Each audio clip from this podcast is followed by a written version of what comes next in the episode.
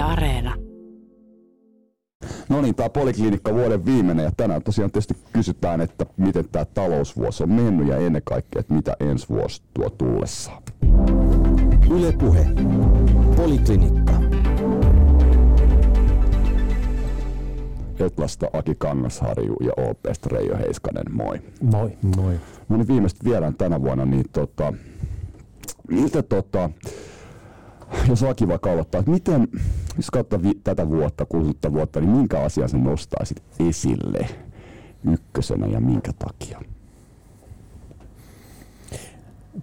Kyllä se tietysti täytyy ottaa nämä rokotukset ja sen myötä tämä maailman normalisoituminen ja sen myötä kysynnän kasvu ja talouden elpyminen ja tämä periaatteessa tämä hyvä ja hirveän tavallaan niin positiivinen ulostulo tästä koronakriisistä niin kokonaisuutena, vaikka juuri tänä päivänä omikronia pelätään ja sydän syrjällään nyt odotan tiistaista hallituksen kokousta, että minkälaista niin hätäjarrua just nyt sitten erehdytään painamaan, toivottavasti ei erehdytä, mutta kyllä tämän vuoden kokonaissaldo on hyvin positiivinen ja toivoa herättävä.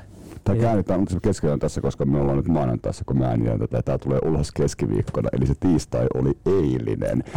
Sitä me tiedetään jo toisin sanoen, onko tämä hätäjarru painettu, niin. Mutta jatkaa ei tosta, että miten jos nyt siis eilinen on tiistai, niin sitten toinen tietysti kysymys, mikä on hätäjarru, ehkä ei mennä siihen liian syvällisesti, mutta et se tarkoittaa varmaan sitä, että ei mennä liian rankkoihin rajoitustoimenpiteisiin tässä tilanteessa. Juuri näin, että koronapassit hylättäisiin ja nyt sitten ravintoloille hurjat niin kuin tällaiset rajoitukset, ja joita ei voi sitten mitenkään kiertää. Että musta se olisi niin kuin kamala virhe tällaisessa maailmassa, kun me tämän viruksen kanssa joudutaan elämään vuositolkulle ja sieltä tulee pommin varmasti uusia niin kuin muunnoksia, niin me voidaan jokaisen muunnokseen reagoida sitten laittamalla koko yhteiskuntaa kiinni. Meidän täytyy vain oppia elämään, ja siksi tällainen niin kuin, tietenkin täytyy sitten jotain rajoitteita tehdä, jos niin vaaditaan, mutta ei niin kuin sorruttaisi tämmöiseen ylilyöntiin.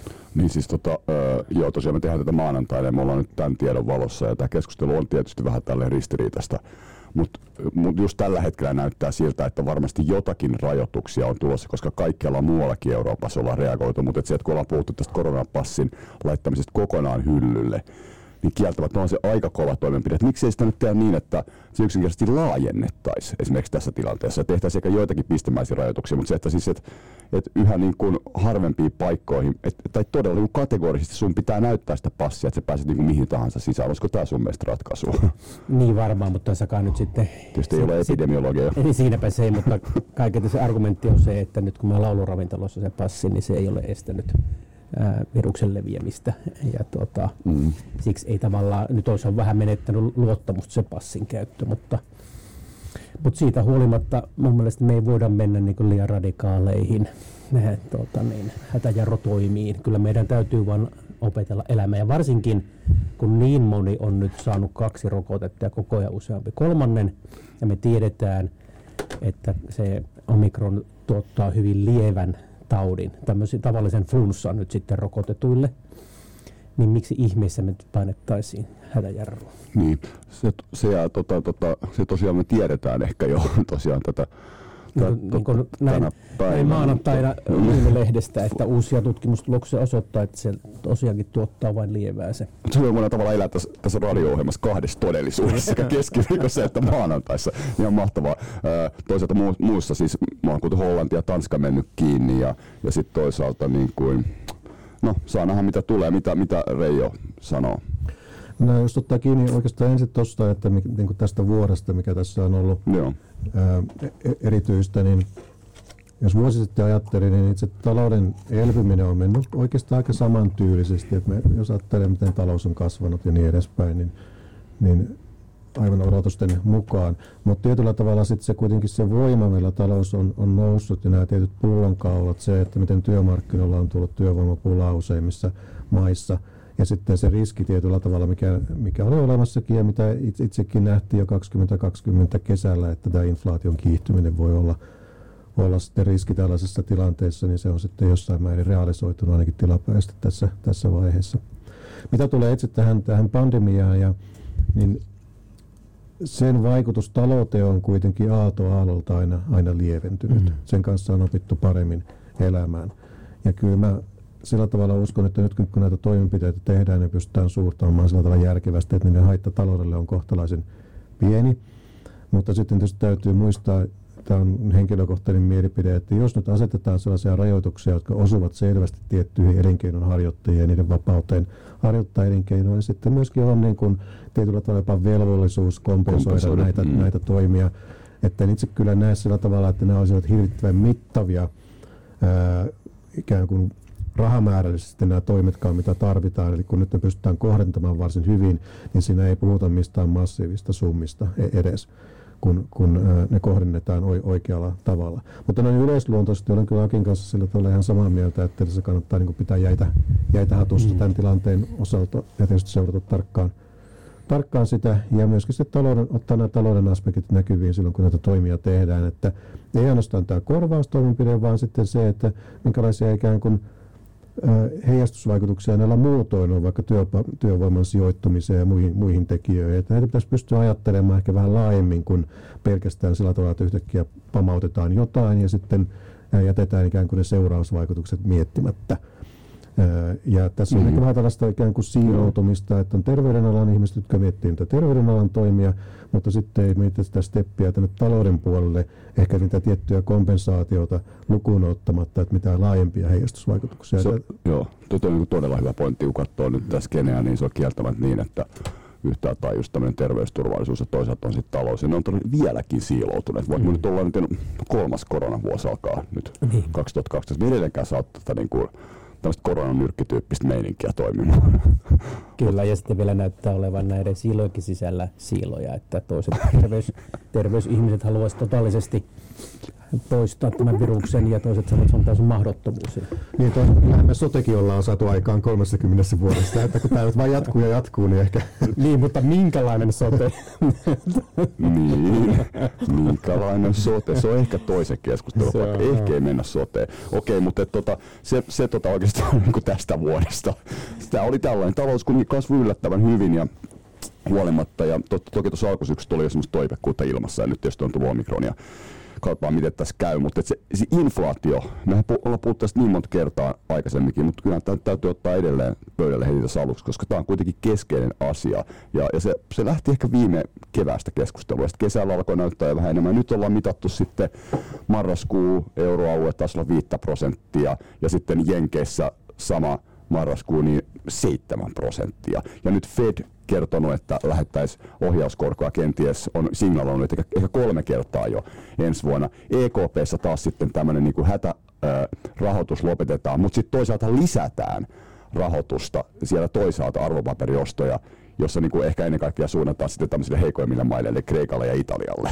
Niin miltäs tämä iso skene näyttää? Jos ajattelee, että tietysti lähtökohtanahan tässä taustana on se, että inflaatio sekä Euroopassa että Yhdysvalloissakin on ollut alle tavoitteen.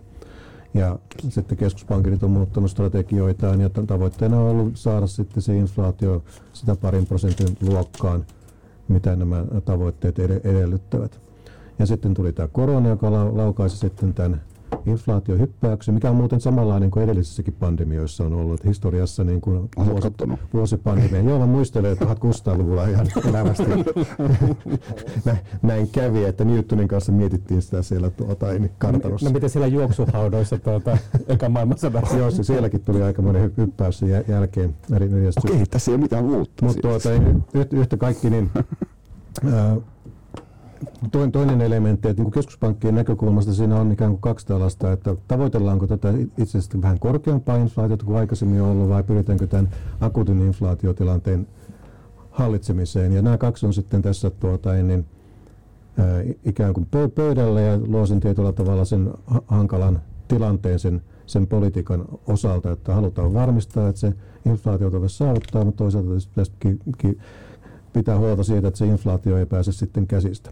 Ja sinällään se on täysin politiikkakysymys, että koska kyllähän me inflaatio saadaan alas. Meillä on niin rajoittamaton arsenaali siihen, että inflaatio tainnutetaan. Ja näin on tehty historiassakin, mutta sillä on tietysti taloudellisia kustannuksia, että me tiedetään vaikka Volckerin inflaatio 80-luvun alusta, että korot vaan nostaa korkealle ja pistää rahapolitiikan tiukalle ja kiristää vähän finanssipolitiikkaa, niin kyllä se inflaatio tulee alas. Volcker, Reaganin aikaan. Joo, kyllä. Inflaatio kyllä tulee alas sieltä, ei siinä mitään, mutta sillä on tietysti tiettyjä kustannuksia, mitä tulee sitten talouteen. Minusta nämä keskuspankkien toimet nyt osoittaa sen, että hereillä ollaan. Ja kun tässä on kuitenkin vieläkin se suurin osa tästä inflaatiosta on tällaista tilapäistä, niin minusta tämä reagointiherkkyys ja nopeus on ollut tässä ihan ihailtava ja riittävä. Ei tässä kannata ruveta niin tämänkään asian kanssa hötkyilemään, että mä edelleen uskon, että tämä myös jää suureksi osaksi tilapäiseksi tämä totuus. Se on hyvä kuulla, jos jotakin uskoa löytyy. Mutta se ei tarkoita siis sitä, että inflaatio menisi takaisin nollaan, vaan mä sitä samalla toivon niin kun peukut pystyssä, että me saataisiin niin kun inflaatiota vähän piristymään ja niistä tästä 2010-luvun niin kun tasoilta, että tähän näyttää niin kuin ihan hyvältä tämä meininki. Mun on pakko kysyä kuitenkin looginen jatkokysymys, että mihin tämä sun usko perustuu? Siihen, että esimerkiksi nämä tarjonta-pullonkaulat niin maailmalla, kun kysellään firmoilta, niin ne ovat jo hellittämässä ja firmat näkevät, että ne tulevat edelleen hellittämään voimakkaasti, että ensi vuoden kesän mennessä ne pitäisi olla suunnilleen niin kuin taputeltu noin niin kuin suuressa kuvassa. Tietenkin eihän nämä puolijohdeongelmat, niin tällaisiahan pistemäisiä maailmankaupan ja geopoliittisiin kytköksiin olevia juttuja meillä tulee valaamaan maailman sivu, mutta tämä suuri kuva niin kuin tarjonnan pullonkaulosta pitäisi kyllä helpottaa ja se on ehkä se suurin syy. Sitten tulee tietenkin nämä niin sanotut base-effektit, että sitten kun me verrataan hintatasoa vuoden takaisin ja kun se vertailukohta jo nousee ylemmäs, niin sitten se hintojen nousu, nopeus tulee alas ja sitten miten käy sitten energialle, mutta sillä ei ole nyt niin väliä näillä volatiileilla hinnoilla, että miten ne menee, koska eihän niistä ne keskuspankit ole niin kiinnostuneet. Niin jos ajatellaan tosiaan niin, että ei nämä tarinan pullonkaulat on siis siitä ihan niin kuin yksinkertaista, että miten tavara liikkuu maailmalla ja niissä on ollut ongelmia, että se on niin kuin nostanut hintoja. Kyllä. Niin, mutta Reijo, hei, kun jatkat, niin kerro kuitenkin, että miten tällä hetkellä, kun oli tämä, eikö se ole 5% just euroalueella marraskuussa inflaatio, niin kuinka paljon siinä on tätä pohjainflaatiota, että sitä kokonaisinflaatiota, johon niin kuin lisätään energian ja ruoan hinta? Joo. Miten ne jakautuu? No tosiaan, että 2,5% on niin kuin tämä pohjainflaation taso. Niin energian vaikutus on suuri tällä hetkellä euroalueella. Ja tietysti se lähtökohtaisesti, jos vertaa Suomeen, jossa meillä ilman energiaa oli tämä vastaava inflaatiomittari kuin euroalueella käytetään 1,9. Joten meillä ei sitten maakaasu ja sähkö vaikuta samalla tavalla tuonne kuluttajahintaindeksiin kuin mitä tuolla Keski-Euroopassa. Ja nythän tässä on se ero, että kun energiahinta on noussut, niin öljyn hinta on toki noussut, mutta aika maltillisesti ja viime aikoina jopa laskenut. Mutta sen sijaan sitten maakaasun ja kivihiilen hinta on noussut hyvin radikaalisti. Ja näillä on suora vaikutus sitten tuolla eteläisemmässä Euroopassa kuluttajahintoihin, mikä myös sitten näkyy siellä eri tavalla. Ja tässäkin energian sisällä on erilaisia komponentteja, että öljyn hinta noudattaa ehkä tällaista globaalimpaa kehitystä, missä Yhdysvalloissakin myöskin maakaasu ja kivihiilin hinta on laskenut, kun taas Euroopassa ei. Ja täällä meillä on ihan omat geopoliittiset kysymyksensä siitä, että miten muun muassa mikä vaikuttaa sitä maakaasun hintaan. Eli kun Saksassa ministeri puhui sitä Nord Stream 2 niin käytöstä tai siitä, että sitä ei ole oikein mahdollista alkaa käyttää, niin maakaasun hinta hyppäsi jälleen ylöspäin. Mutta kokonaisuutena kuitenkin tämä Euroopan ja Yhdysvaltain tilanne se poikkeaa hyvin paljon. Että täällähän ei palkat ole sillä tavalla lähtenyt nouseen, tämä pohjainflaatio on aika maltillista ja siinä mielessä tilanne on hyvinkin just sen tyyppinen, tietysti kun keskuspankki luonnehtikin sitä, että nyt katsotaan ja sitten keskipitkän aikavälin arvioitu hieman vajaata 2%, eli tämän vanhan inflaatiotavoitteen kanssa ihan ok. Mutta Yhdysvalloissa työmarkkinat on ennätyksellisen tiukat ja palkat on alkaneet nousta voimakkaammin. Joten siellä on sitten tietysti jo paljon suurempi syytä keskuspankillakin toimia nopeammin ja myöskin tällainen aito uhkakuva siitä, että tällainen palkkahintakierre voimistuisi, koska siellä myöskin sitten jos ajatellaan rahan määrän kehitystä ja niin edespäin niin, ja finanssipolitiikan kevyyttä, niin ne ovat paljon kevyempiä kuin mitä Euroopassa on ollut. Että me voimme pikkusen ehkä tältä syrjästä seurailla, että mitä siellä Amerikassa nyt oikein tapahtuu, koska ne menevät selvästi edellä Eurooppaa kyllä tässä suhteessa. Niin, mutta samaan aikaan todetaan, että siellä on niin kuin erilainen tilanne ja ja siellä on erilainen tilanne, mutta täällä pystytään pikkusen niin seuraamaan, että tullaanko me jälleen kerran vähän perässä ja miten tämä homma täällä kehittyy olemaan sillä tavalla valppaana. Ja mielenkiintoista on myös se, että tämä näyttää myös olevan hyvin Amerikka-keskeistä, ehkä jonkun verran britti- ja anglosaksiskeskeistä, kun siellä harrastettiin tätä ihmisten irtisanomista ja sitten shekkien heittämistä perään. Totta, ja siinä opittiin sitten vähän korkeampaan tulotasoon ja nyt on vaikea mennä takaisin vanhaan matalampaan tulotasoon, niin siksi on niin kuin vähän työvoimapula. Siis työmarkkinat ei ole siinä mielessä kireitä, että olisi ihmiset töissä, vaikka ne ei ole vielä palanneet tarpeeksi niin kuin töihin, että tässä on vähän niin kuin myöskin siitä tarjonnasta kyse. Mutta sitten ottaisin tähän myös tämän Kiinan ja Aasian, että siellähän ei ole samanlaista tällaista niin kuin hintojen pyrähdystä, että on sillä tavalla hyvin myöskin ainakin toistaiseksi maantieteellisesti hyvin niin kuin lokeroitunut ilmiö. Se liittyy siis edelleen sillä, että sekä niin kuin Jenkeissä ennen kaikkea tosittain Briteissä on, no ainakin Jenkeissä on setelirahoitettu tämän kriisin aikana ja tosiaan on irtisanottu, että siellä ei ole tämmöisiä niin kuin automaattisia vakauttajia ollut. Niin, jotta tämä lomautussysteemi, että Suomessa ja Euroopassa palataan vanhoihin työpaikkoihin, niin sinne on ehkä helpompi palata. Ja kun se lomautussysteemi tarkoittaa, että lomautetulta ajalta ei tule ihan yhtä hyvää palkkaa kuin sieltä oikeasta työstä, niin se on helpompi myös palata kuin tällaisessa amerikkalaisessa. Silti vielä vähän jumputaan, kun siis ymmärsinkö oikein, että tämä pohjainflaatio on 2,5 euroalueella nyt, ja siinä ei ole mukana siis energiaa ja polttoaineita ja ruokaa. Joo. Eli siinä on jotain muuta. Niin mitä muuta ja miksi niin kuin yhtäkkiä nämä muut on noussut 2,5, kun eihän ne nyt välttämättä ole tämän kriisin aikana ollaan me huomattu esimerkiksi Suomessa, että hinnat on jotenkin hirveästi niin kuin tullut alas. Pysynyt jotenkin samana.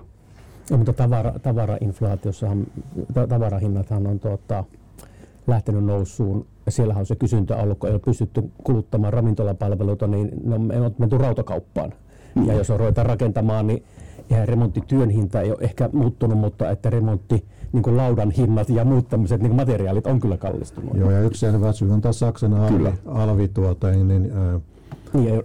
joka poistuu sitten tuossa vuoden alusta jo, että pelkästään jos se tiputtaa sitten sitä pohjainflaatiota, jos ottaa tämän Saksan alvin huomioon, niin me ollaan siinä aika lailla tavoitteessa sen pohjainflaation suhteen. Eli tämä pohjainflaatio selittyy just sillä, että se varmaan liittyy niihin pullonkauloihinkin, että siis kaikki niin kuin siis tuotantokustannukset ja siis materiaalit, mistä koskaan mitä rakennetaan, niin ne hinnat on noussut. Ja sitten toisaalta meillä on tietysti aika iso kysyntäpiikki, koska yhteiskunta on avautunut tässä syksyn aikana. Ja palveluinflaatio on pysynyt aika tasaisena joka paikassa, mutta se on tavarainflaatio, joka on... Palveluissakin ihan tällaista niin kausiluontoisiakin juttuja, että normaalisti niin siellä noudatetaan tiettyä kaavaa ja tehdään pakettimatkoja joinakin aikoina ja nyt ne systeemit on vähän sekaisin ja siellä saattaa olla joinakin kuukausina yllättävää nousua ja yllättävää laskua, koska enää ei niin saksalaiset samalla tavalla saa halvoja pakettimatkuja tai jotain. Niin siinä mielessä joutuu olla vähän tarkkana, että kun yksittäisiä kuukausia katsoo, että mitä siellä taustalla oikein on. Mutta Akin kanssa on eri mieltä pikkusen tuosta Yhdysvaltain työmarkkinoiden kireydestä, että siellä on ennätysmäärä avoimia työpaikkoja ja sitten puhutaan tästä Great Resignation aallosta, mistä siitäkin on vähän eri mieltä yleisen käsityksen kanssa, että siellä on ollut pitkäaikainen trendi, kun väestö ikääntyy, että ylemmissä ikäluokissa sitten se työmarkkinoilla osallistuminen vähenee. Ja nyt tässä edellisen korkeasuhdanteen aikaa jengi ei poistunut sieltä työmarkkinoilta, vaan jäi sinne, koska asiat oli hyvin. Mutta kun korona iski, niin nämä goodbye nyt vähän eläkkeelle ja se on paljon ihmisiä, jotka ei tule takaisin ja me ollaan ikään kuin palattu sille laskevalle trendille joidenkin mittareiden mukaan. Jolloin ei välttämättä ole näin, että sieltä tulisikaan tätä porukkaa samalla tavalla. Ja siinä mielessä se voi olla pysyvämpää. Ja kun katso sitten Fedin ennustetta tässä lähivuosille, joka on varmasti tällainen Goldilocks-skenaario, eli kultakutri ja 3 karhua, että ei niin kuin liian kuumaa eikä liian kylmää, vaan työttömyysaste on kuitenkin 3,5%, inflaatio palaa 2%, talouskasvu stabiloituu sinne 2% tuntumaan niillä politiikkatoimilla, mitä Fed suunnittelee. Eihän tällaista näin hyvää taloustilannetta on ollut ikinä näillä mittareilla ainakaan. Niin kuin, voisin melkein sanoa, että ei ikinä. Jenkeissä. Niin. No, mutta suunnitelmia. Sitten nähdään sen, että Jenkkilä on aika paljon dynaamisempi talousalue kuin Eurooppa, EU, Eurooppa. Tämä on Poliklinikka, Reijo Heiskanen, Aki Kangasharju, mä oon Sakari Sirkkainen. Yle Puhe. Poliklinikka. Mut joo, voisi tätä infoa tästä vielä vähän jatkaa, että tosiaan jos tulee niin Eurooppaan, niin tosiaan tuossa niin kuin mainitsin, niin kuin tuossa on tosiaan EKP on vähentämässä hätärahoitusta, mutta sitten kuitenkin lisäämässä tai muuta arvopaperiostoja liittyen just niin kuin Kreikan ja Italian ennen kaikkea ongelmiin, niin onko tässä niin kuin, miltä tämä nyt sitten näyttää, kun samaan aikaan sitten EU:ssa ollaan ehkä ensi vuonna tulee pöytään nämä velka- ja alijäämäsäännöt. Niin jos tämä on niinku se näkökulma, niin koska saksalaisten näkökulmasta, niin miten koskaan päästään eteenpäin näissä ja mihin suuntaan siinä ollaan menossa, kun samaan aikaan tavallaan EKP antaa hätärahoitusta, se on saksalaisille ehkä vähän pettymys toista kautta. Ja sitten samaan aikaan Ranska ja Italia ajaa kuitenkin selkeästi jonkinlaisia helpotuksia velka- ja alijäämäsääntöihin, niin mitä tästä kuviosta seuraa? Mitä ennustatte? Velka- ja alijäämäsääntöjen muutos tästä ainakin seuraa. Mutta mitä muuta siitä seuraa, niin siinäpä sitten se olisikin oman ohjelmansa aihe. Tämä on se ohjelma. Koska kaikki ei ratkea vielä ensi vuonna, kun puhutaan tässä ensi vuotta. Mutta sittenhän tässä on myös nämä elpymispaketin niin kuin vauhtiin pääsy ja sitä kauttahan siinä on myös kytkentää näihin velkasääntöihin, että nyt ollaan otettu yhteistä velkaa, joka jää sitten pysyväksi ja minun ennusteen mukaan se, niin se sanotus siis sitä rollataan sitten hamaan maailman tappeita. Me olemme nyt perustaneet tämän yhteisen EU-velan tässä kunnolla ja sitä sitten todennäköisesti jossain vaiheessa laajennetaan. Ja tämä keskustelu linkittyy varmasti nyt sitten näissä maakohtaisissa velka- ja alijäämäsäännöissä tähän, että miten ison roolin EU rupeaa ottaa tämän yhteisen finanssipolitiikan tekemisessä. Tämä on mielenkiintoista. Me puhuttiin tästä viimeksi, jatketaan tästä. Eli se roolaaminen tarkoittaa sitä, että näitä niin kuin elpymispaketin velkoja uusitaan ja uusitaan, joka johtaa siihen, että niitä ei välttämättä koskaan maksaa takaisin. Mm. Tavallaan, mutta sit niinku, tarkoittaako tämä sitä, että et sitten Pandoran lipas on avattu, että tässä niinku nyt sitä aletaan ottaa velkaa laajemminkin tulevaisuudessa kaikenlaisiin erilaisiin asioihin, mitä se niinku tarkoittaa, minkälaisiin kohteisiin, mihin se johtaa. Juuri näin, tästä päästään hurjiin niin kun keskusteluihin. Toisaaltahan tämä, jos paketetaan vielä viime vuoteen tai kuluvan vuoteen. Elämme monessa todellisuudessa. Mikäs vuosi nyt se oli, kun tämä 2021 on nyt. Koska kuitenkin niin tämä yhteinen elpymispaketti perusteltiin sillä kertaluonteisuudella. Ei kukaan silloinkaan usko, paitsi ne, jotka viran puolestaan niin puhui. Ja nythän se on jo sitä keskustelua laajenee niin, että siitä tulee niin kuin tämmöinen pysyvämpi järjestely. Poliitikot sanoo ihan selkeästi, että se on kertaluontoinen Suomessakin. Kyllä, monen kertaan. Valehdeltiinko meille? Ei kertu totuutta. Valhe on kova sana. Muunneltua totuutta. Politiikassa ei saa koskaan sanoa, että valehtelija, mutta voi sanoa, että puhuu muunneltua totuutta. Niin. Sitä tarkoitin. He puhuivat niin totta, kun osasivat siinä yhteydessä. Mutta että mihin sitten sitä yhteistä vielä ruvetaan käyttämään, niin onhan siellä myös näitä ihan paperilla kauniin kuuluisia juttuja, niin kuin vihreä siirtymä. Mutta siinä päästään sitten näihin oikeisiin ongelmiin, että kuinka hyvin me pystytään sitten julkista sektoria näitä päätöksiä tekemään niin, että siihen ei sotkeudu politiikka mukaan siihen vihreäseen siirtymään. Tässä on tietysti tässä yhteisessä velassa. Anteeksi. Ettei sotkeudu vihreäseen siirtymään politiikka. Okay. Onneen matkaan. Juuri näin. Tässä yhteisessä velassa on tietysti nimenomaan se, että uitetaanko tässä tätä tulonsiirtomekanismia tähän, koska tähän elpymisvälineeseen kuuluu tämä tulonsiirtoaspekti mukaan, että jos se tulee sitten ikään kuin kunkin maan ja ikään kuin sen koon perusteella, niin sitten tietysti se on kysymys vaan siitä, että millä tavalla sitä velkaa otetaan. Ja tällaisella yhteisellä velalla voi sitten olla niin kuin oma funktionsa siinä, että miten sitten sinne voidaan sijoittaa tällaisiin turvallisiin papereihin ja niin edespäin. Ja sitä on monet vaikka eläkeyhtiöt toivoneet tämän tyyppistä instrumenttia siellä taustalla. Että kysymys on sitten siitä, että mitkä ne puitteet on ja miten sitten sitä pottia jaetaan. Ja tässä tullaan tietysti hyvin poliittisiin asioihin sitten sen suhteen, että mitä siinä oikein hyväksytään. On vaikea nähdä tällaista tulonjakomekanismin uittamista sinne tarkemmin, niin missä puitteissa sitä voitaisiin hyväksyä, niin tässä hätätilanteessa se meni läpi, mutta tuskin muulloin samalla tavalla. Mutta tämän tyyppistähän siellä tietysti viedään eteenpäin, mitä näihin sääntöihin tulee, mä pahoin pelkään, että vaikka puhutaan yksinkertaisemmista, niin ne ei ole kyllä välttämättä kovin yksinkertaisia, että sinne tulee vielä uusia piirityksiä ja niin edespäin. Mitä mä itse kaipaisin tähän keskusteluun, puhuttaisiin enemmän niistä tavoitteista kuin niistä säännöistä, koska säännöillähän pitäisi ohjata sitä kehitystä niitä tavoitteita kohti.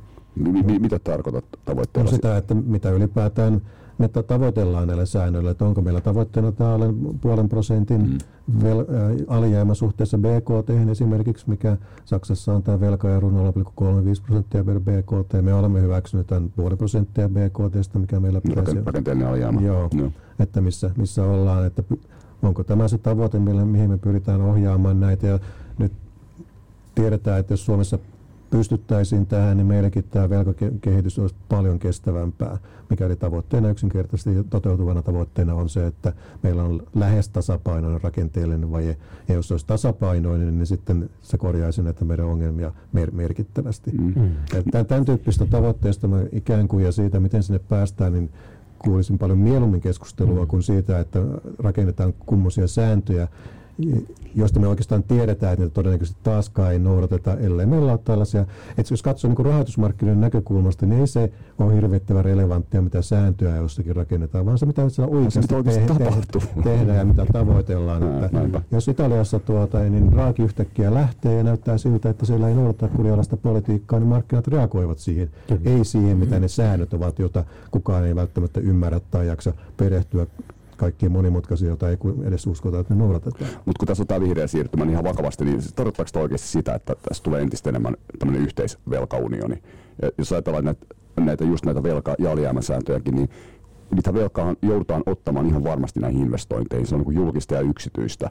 Ja kun ei sitä varmaan haluta, eikä sitä oikein voida laittaakaan niin kuin yksittäisten euromaiden niin kuin tilinpitoihin, niin pitääkö se ottaa sitten niin kuin komission kautta niin, että se on ikään kuin tämmöistä ulkopuolista? Johtaako tämä väistämättä tähän? Tätähän nyt ei todellakaan sanota suoraan poliittisesti. Eikä sanota myöskään sitä tätä rollaamista, mitä Aki on pitänyt esillä. Että kukaan poliitikko ei ole mun mielestä sanonut edelleenkään, että ne voitaisiin kuitenkin niin kuin tällä tavalla ikään kuin jättää maksamatta, voidaan uudelleen ja uudelleen rahoittaa näitä velkoja. No nyt ei varmaankin kannattaa katsoa esimerkiksi sitä, että minkälaista politiikkaa, minkälaisia tavoitteita Macronilla on sit politiikassa, että jos hän tulee uudelleen valittua, niin, koska ne ovat aika lailla menneet eteenpäin. Ja niin kyllähän sillä varmasti tämä vihreä siirtymäkin on tietyssä roolissa, mutta on myös tietyn tyyppinen EU ja mitä sen ajetaan. Ja sitten kun tulee tiettyä vahvempi liittovaltio, yhteistä budjettia, yhteistä talouspolitiikkaa, finanssipolitiikan integraatiota. Sitten kun tulee niin tietty hetki, jolloin sitä voidaan edistää, jolloin se tarina on ikään kuin kunnossa, niin näin tehdään. Ja nyt jos ajatellaan tällaista vihreää siirtymää ja sitä, että me ikään kuin yhteisellä velallasta rahoitettaisiin, niin se palvelee näitä tarkoitusperiä, mitä Ranskalla on tässä EU-politiikassa, ja niitä viedään sitten voimallisesti eteenpäin, koska tämä on kaikkien mielestä hyvä idea, että investoidaan vihreään siirtymään ja niin edespäin. Ja silloin me edetään myöskin sitä, sen tyyppistä niin EUta kohti, mitä sitten Ranska ja monet muutkin maat varmaan haluavat. Mutta se on hyvä ymmärtää, että mitä sen on tapahtunut. Suomi ei halua. Niin, Suomi on tässä viimeaikaisessa keskustelussa on myös ehkä jäänyt se, mä oon täysin samaa mieltä Reijon kanssa tästä, mutta myöskin ehkä jäänyt tässä keskustelussa vähän nyt se Saksa sitten, paitsi kun siellä on valta vaihtunut ja siellä on keskitytty vähän niin kuin vaalitaistoon, eikä siellä ole tavallaan niin selkeää tämmöistä johtajuutta ja visiota tulevasta, ja se on siellä pinnan alla meillä, ja kyllähän ne kuitenkin nämä Saksan seuraajat, niin Saksan politiikkaa seuraavat, niin sanoo kovasti näin, että ei Saksa ole miksikään muuttunut. Että tämä varmaan Saksan niin kun ääni tulee niin kun kuuluvammaksi nyt, kun se uusi hallitus pääsee kunnolla vauhtiin. Niin, ja tämä taistelu tulee voimakkaammaksi, mutta kyllä se silti tämä Ranskan pitkä peli, mistä Reijo puhui, niin sillä taustalla koko ajan on. Niin se on toissa viikkoa, kun mennään taaksepäin, niin ihan virallisesti Merkel astui syrjään. Eihän tässä on vielä ehtinyt paljon Olaf Scholzin hallitus vielä edes istua, mutta on tämä kiinnostava keskustelu tosiasiassa nyt, kun katsotaan siis ensi vuoteen ja seuraava.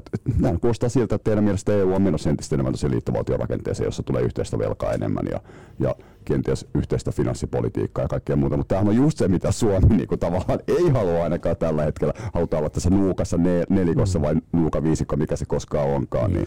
No, tämän takia just tarvittaisiin sitä selkeää käsitystä, minne niin kuin halutaan mennä. Jos katsotaan vaan niin kuin askeleelta niitä asioita, kutakin päätöstä, niin kuin tätä elpymisvälinettä, se oli yksittäinen päätös ja niin edespäin, mutta sitten tulee uusia yksittäisiä päätöksiä. Että se täytyy olla kirkkaana mielessä, että mihin nämä askeleet, yksittäiset askeleet sitten johtavat. Että jos me halutaan kuitenkin, että kannetaan vastuu näistä omista asioista ja omasta velanotosta ja niin edespäin, niin sitten se täytyy olla hyvin selkeä ja kirkas se ajatus siitä, että mitä tässä tehdään. Että sitä vihreää siirtymää tehdään sitten vaikka niin kuin sillä omalla velanotolla ja omilla resursseilla ja edistää sitten tämän tyyppistä politiikkaa.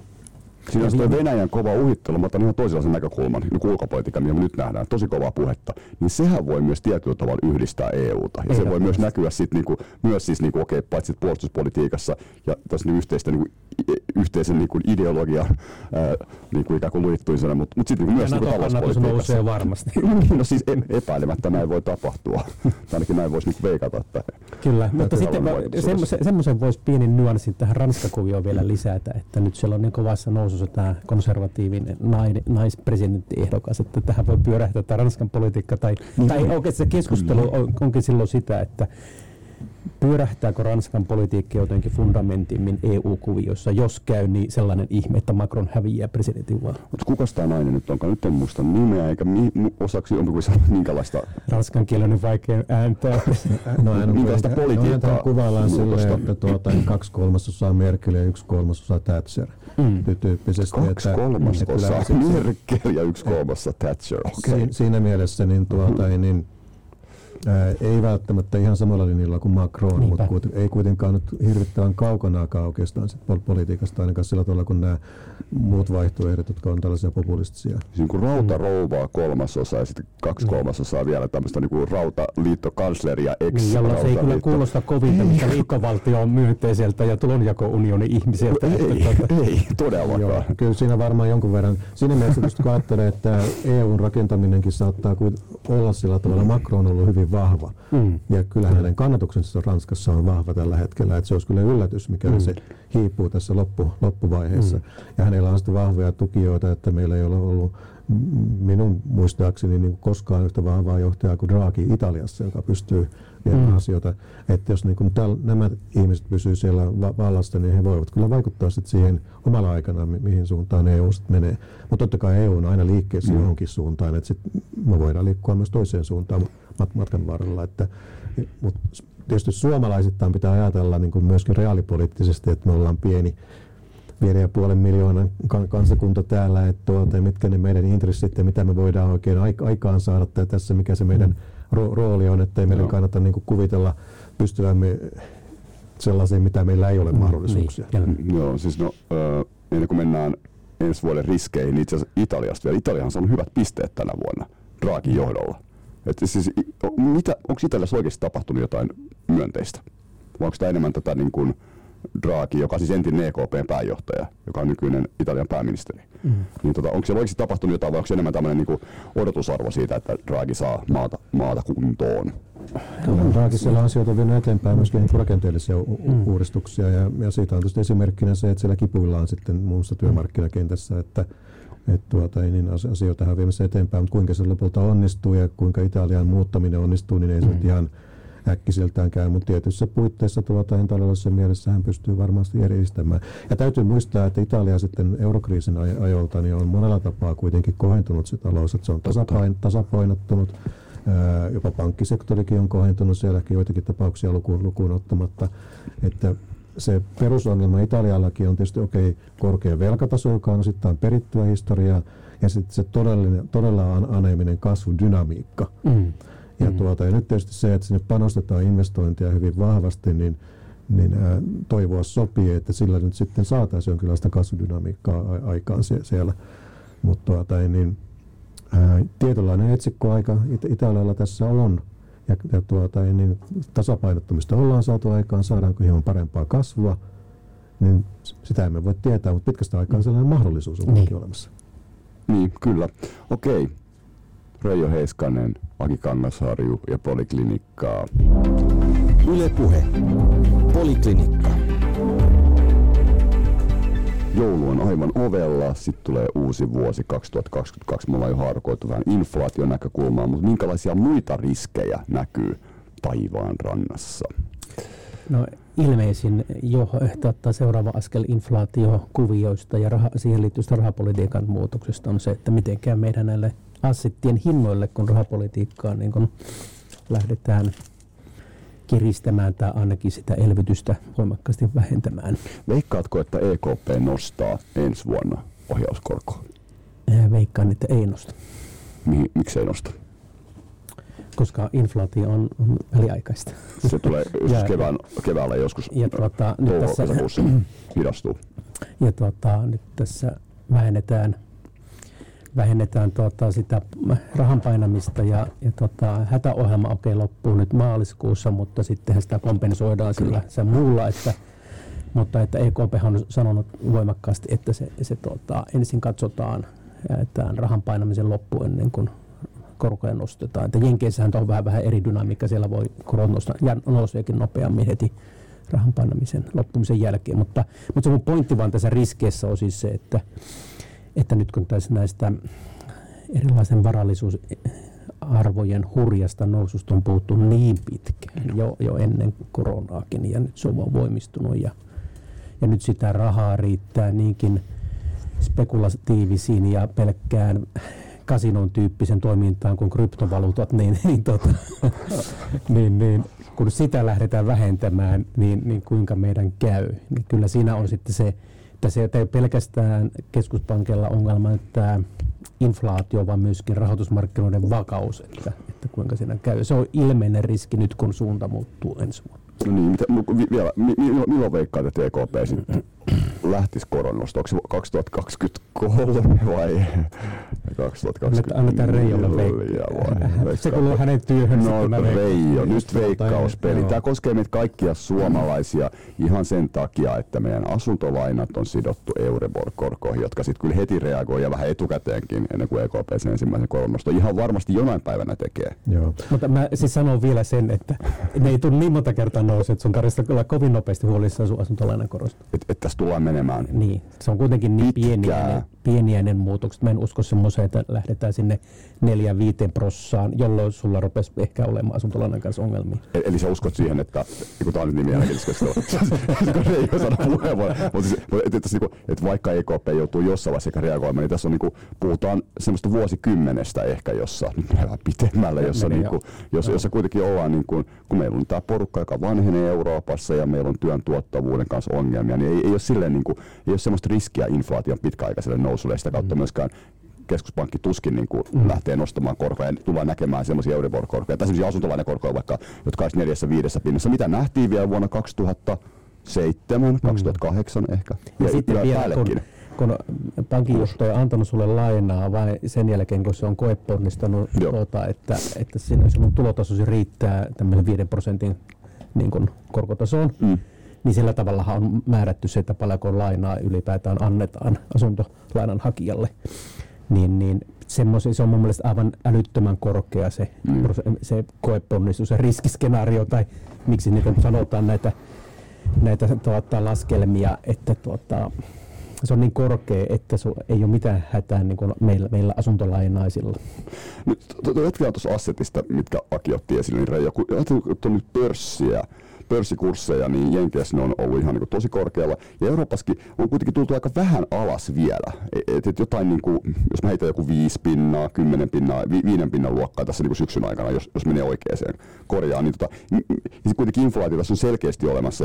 Ja on niin kuin, että minkä takia esimerkiksi vaikka pörssikurssit on kuitenkin pysynyt kohtuullisen hyvällä tasolla vielä.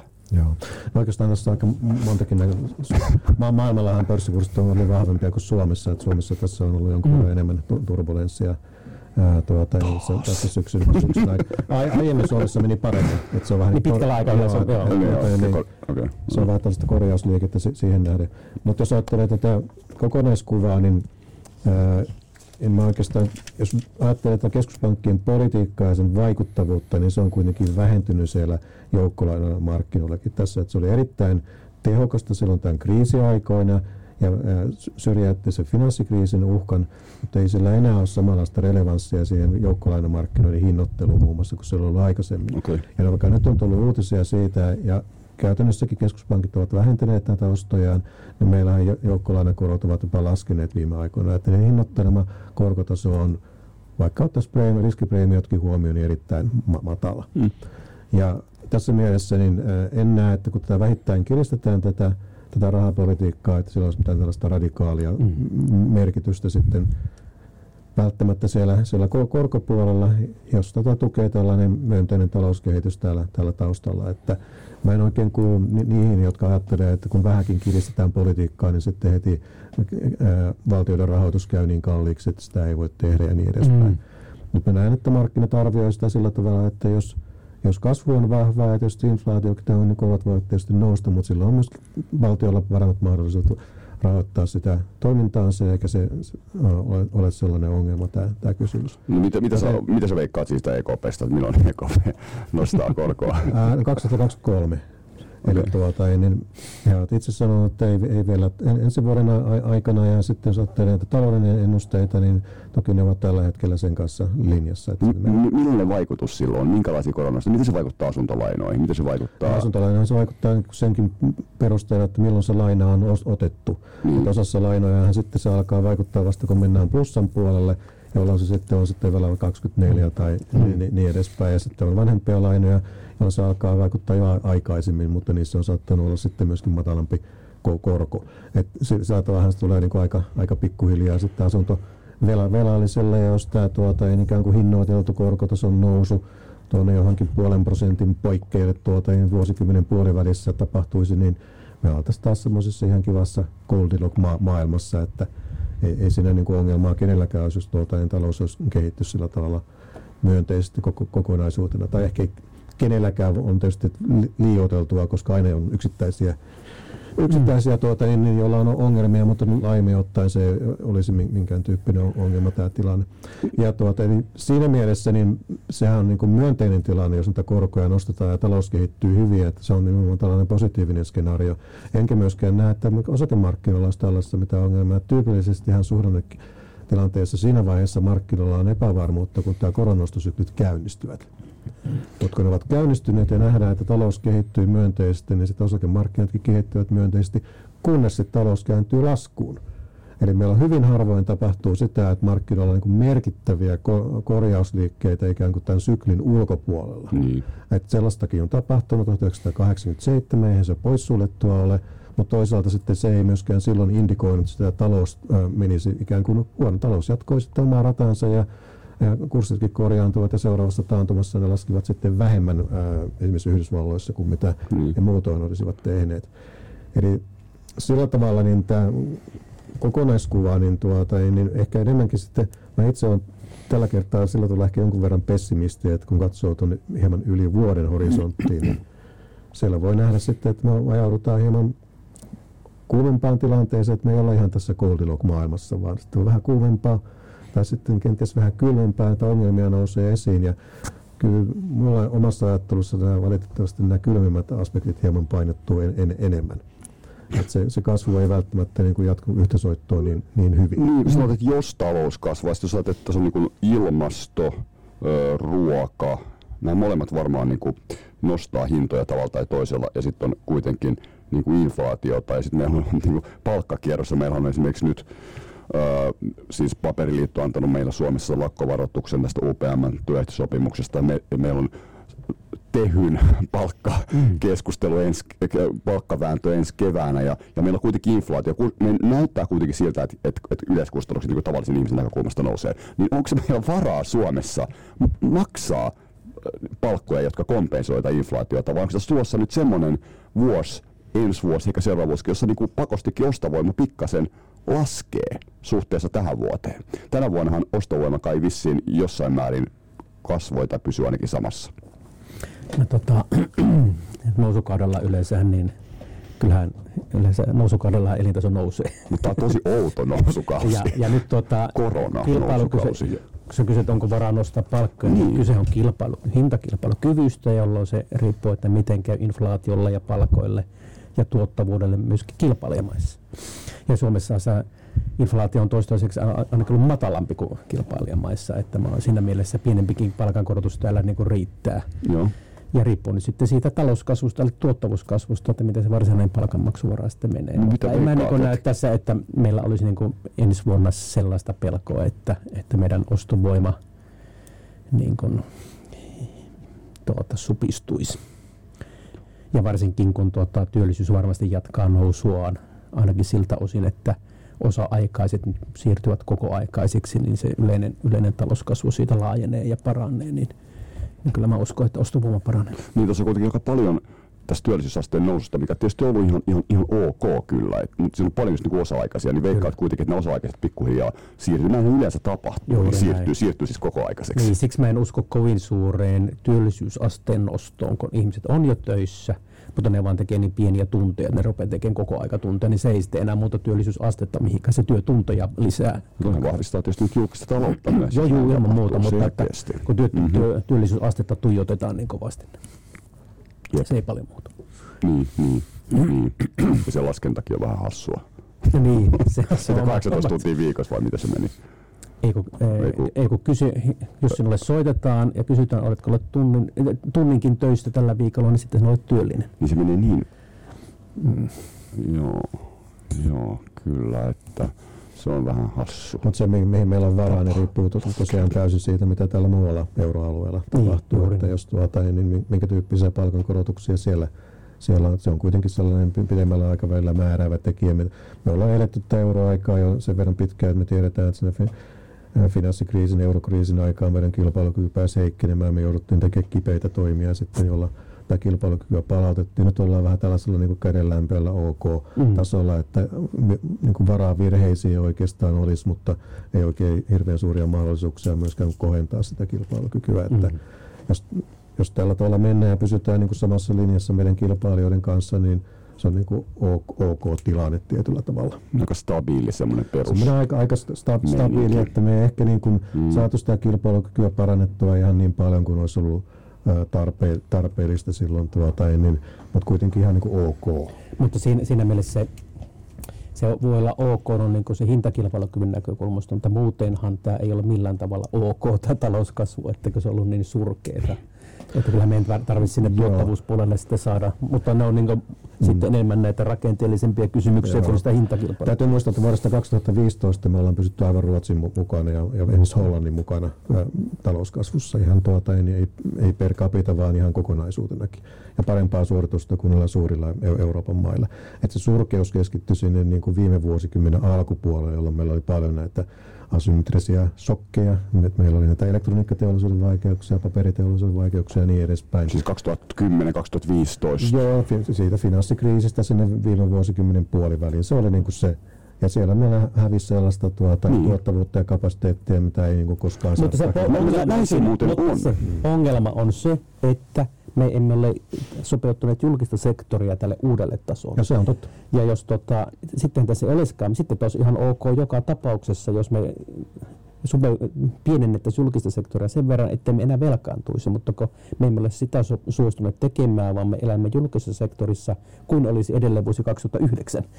Ja siitä jatkunut trendi. Niin. Ja tässä johtuu tämä meidän nämä ongelmat, että siksi me olemme nyt velkaantuneet toista vuotta. Ja liittyykö tämä nyt siihen, koska tämä nyt oli mielestä, koska nyt me tullaan kehysriiheen ensi vuonna. Niin jo tässä vaiheessa keskusta on kipuillut, että nämä kehykset ei saa paukkua. Ensi vuonna valtio ottaa velkaa 900 miljoonaa ja vielä 2023 500 miljoonaa yli kehysten. Ja nyt sehän voi olla, että keskustassa on pelkoa sitä, että nämä vielä niin kuin ylittyisi. Se pointti on siis se, että keskustan mielestä nämä kehykset ei saa ylittyä. Velkaa joka tapauksessa otetaan lisää. Niin, tämä on tietenkin tämä epätasapainokysymys. Miten tässä pitäisi niin kuin toimia? Voitaisiinko me ottaa vähemmän jopa nyt, mitä me ollaan? Nähdään 500-900 iskettiin kiinni viime keväänä tai jotain. Sillä on vähän eri tilanne, kun nyt me nähdään ensi vuoteen, niin miltä se näyttää. Ja tämähän on nyt näitä first steppeja. Tämä on mun näkökulmasta ja ekonomistin näkökulmasta ihan selvä juttu. Me ollaan korkeasuhdanteessa. Meillä on tarve niin korjata rakenteellista vajetta vähintäänkin prosenttiyksiköllä. Ja niin nyt se pitäisi sitten tehdä. Se voidaan tehdä ihan vaan vaikka jäädyttämällä menoja tietylle tasolle ja se korjaantuu. Ei tarvitse niin kuin edes tehdä mitään erityisiä radikaalisia leikkaita. Tämä on niin kuin Sitten meillä on varaa seuraavassa taantumassa jälleen elvyttää paremmin, varsinkin jos päästään vähän ikään kuin sen tavoitteen paremmalle puolelle, mikä keskipitkällä vaikella halutaan. Ja nyt pitäisi tehdä tämän tyyppisiä toimia. Kyllä. Mutta meillä on politiikassahan, meillä on jämähdytty tähän tietyllä tavalla elvytysvaihteeseen, vaikka meillä ei tämä nyt niin korkeasuhdanne oloja. Se on juuri näin, ja nythän tässä on suurempi vaara on siis se, että nämä korotetut kehyksetkään eivät tule riittämään, koska nyt on luvattu kaikille, niin kun, ettei keneltäkään niin kun leikata. Ja sitten kun lisätään T&K-panoksia, lisätään korkeakoulupanoksia ja sitten nämä leikkauskuviot ja muut, niin aina kun sinulta pyydetään, niin sulle annetaan raamatullisessa mielessä, kun joulun lähellä ollaan, niin nyt annetaan ja annetaan. Annetaan ja annetaan, ja se on siis absoluuttisen väärin. Et Suomessa aikaisemmin oli tällainen niin kuin kameralistinen ajatusmaailma, että huonona aikana pyrittiin säästämään ja hyvinä sitten kulutettiin. Eli tämmöinen, niin kuin, ei keynesiläinen, mutta nyt meillä on tällainen puolittainen, että huonona aikana kulutetaan niin keynesiläisyyden mukaan ja sitten hyvinä aikoina pistää rahaa menemään, kun sitä on. Tässä on jotenkin, onko tässä, tässä ehkä edes, tässä on varmaan tuplaongelma, mutta se tuplaongelman toinen puoli on se, että ei tajuta edes sitä, että ollaan välttämättä nousukaudessa. Koska tämähän on vähän omituinen nousukausi ihan oikeasti. Ei sitä helppo ymmärtää nousukaudessa, varsinkin nyt kun on sitä omikronia, me puhutaan nyt jo lisäbudjetista. Ja ihan varmasti tuleekin. Jollakin tavalla joudutaan kompensoimaan, missä niillä lähdettiin liikkeelle. Et sit samaan aikaan kuitenkin tässä on tavallaan nousukaudessa. Et se kriisi on tässä, mutta sitten meillä on tavallaan se kysymys siitä ylipäätään siitä talouspolitiikasta, miten sitä pitäisi pitemmällä aikavälillä ikään kuin klaarata. Niin, se on yksi tapa, jolla me olemme ilmentänyt tänä syksynä, kun on taas nämä seminaarit auenneet ja on päästy fyysisesti seminaareihin, niin on se, että meidän koko kansantalous on edelleen 5% köyhempi kuin ennen finanssikriisiä, siis BKT per asukas. Mutta sitten jos otetaan sieltä vain kotitaloudet erikseen ja katsotaan kotitalouksien käytettävissä olevat tulot, eli kun on saatu joko eläkettä tai palkkaa, siitä maksettu verot, niin paljonko lompsassa on rahaa, niin siellä on melkein 10% enemmän kuin ennen finanssikriisiä. Elikkä siksi on kansa pois kaduilta ja siksi meillä ei ole kriisitunnelmaa. Siksi näyttäisi, että kaikki on hyvin, koska mistä johtuu? No siitä elvytyksestä. Eli vain ainoastaan se elvytys, mikä on itse alkanut jo silloin. Ja nyt se on tullut tässä koronakriisissä vielä maksimaaliseksi. Kyllä. Se kuuluu sekä toisaalta raha, mutta myöskin finanssipolitiikka, mutta ylipäätään tämä talouspolitiikan elvytys. Sillä tavalla on saatu pysymään tämä kriisitunnelma pois kodeista. Ja siksi, kun se ei ole kodeissa, niin poliitikot mielellään, kun äsken puhutte, että valehtelevatko poliitikot vai ei, niin tässä voisi kysyä samalla tavalla, että kertovatko poliitikot nyt totuutta tästä Suomen talouden tilanteesta, ja vedoten tähän omikroniin. Mutta eikö se riski ole siinä, jos näin on, ja uskon, että on näin, kun Aki sanot, että kun nämä ovat sitten osittain rakennettu tämmöiselle väliaikaiselle rahoitukselle, elvytykselle, niin jos 10% on kasvanut ostovoima, niin meidän pitäisi jollain tavalla irtaantua näistä elvytyksistä, mutta samaan aikaan se pitäisi kompensoida se 10% jostakin muualta, niin miten se tapahtuu? Niin, me elämme kuin me olisimme rikkaampia kuin me olemmekaan. Meidän pitää elintasoa tavalla tai toisella nyt sitten nöyrtyä. Sitähän mä kysyin joka 20 saa sitten, no ei. Joo, mutta itse asiassa ei enää ihan niin synkkänä kuin tuo Akiton tilanteet. Meillä on tietysti rakenteellinen vaje julkisella taloudesta 1-2% riippuen siitä arvioidessa, mutta esimerkiksi kestävyysvajehan VM:n mukaan on 2,5%. Suomen Pankin mukaan viime viikolla 3,5%. Tämä on kuitenkin pienempiä lukuja kuin aikaisemmin. Mutta käännä ne miljardeiksi. Joo, toki voin kääntää miljardeiksikin, mutta siitä huolimatta. Minusta se on tavallaan ihan tehtävissä oleva asia, että ei meidän tarvitse sillä tavalla tinkiä välttämättä elintasosta tai varsinaisesti ei tarvitse muista mitenkään hirvittävän radikaalia toimia, jotta se 2,5% kestävyysvaje saadaan 5 vuoden aikana ennen kuriin. Mutta kyllä tästä tilanteessa varmaan se lähtökohta, just niin tässä jo kuopastiin, niin on se, että kyllä täytyy pystyä saamaan suomalaiseen talouteen ja yrittäjäystä ja koko toisen kenttään enemmän sitä dynamiikkaa. Se on se vaihtoehto sille, ettei tarvitse sitä elintasoa pienentää. Ei nyt voida lähteä siitä, että meillä on joku elintaso pienentämistä tarkoittaa, vaikka mä nyt kysyin tässä, mutta se edellyttäisi ihan oikeasti näitä rakenteellisia uudistuksia. Niin sanokaa nyt vähän loppuun, että mitä siellä pitäisi tehdä, että saataisiin oikeasti No mun mielestä resepti nimenomaan on se, että sitä uskottavuutta lisää se, että me voimme lopettaa tällaisen keskustelun tästä julkisen talouden kestävyydestä, koska tämä ei ole sellainen niin iso mörkö, etteikö sitä voitaisiin tehdä. 3-5 vuoden asialla. Ei se niin mahdollista. Kurotaan vaan se rakenteellinen vaje umpeen ja sillä tavalla, että sitä kestävyysvajetta ei ole, jolloin sitten sen jälkeen voidaan niin luottavaisemmin suhtautua. Ja mitä se vaatii käytännössä? Voidaan enemmän esille sitä, että kuitenkin sitä vuodesta 2015 talous on kasvanut ihan ok. Että kun me saadaan tämä asia kuntoon, niin meillä on ihan hyvät kasvuedellytykset, eikä enää itketä sitä, mitä tapahtui sillä 2010-luvulla. Minuutti per henki. Mitä pitää siis tehdä, jotta tämä tapahtuu, Aki? Minuutti.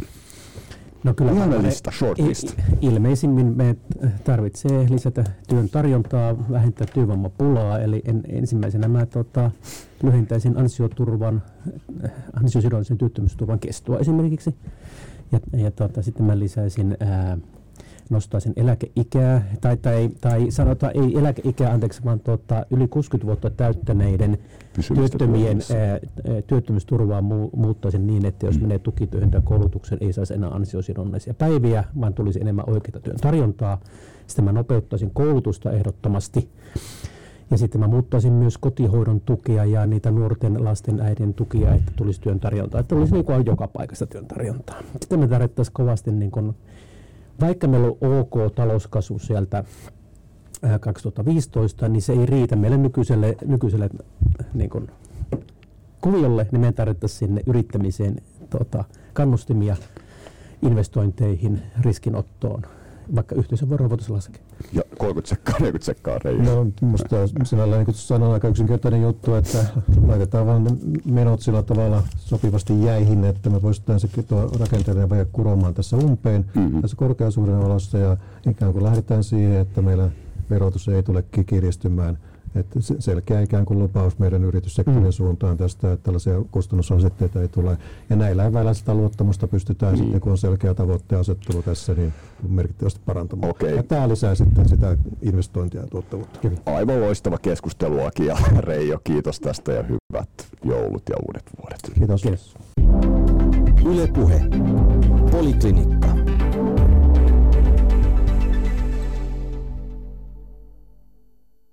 Hyvät joulut ja uudet vuodet. Kiitos. Kiitos.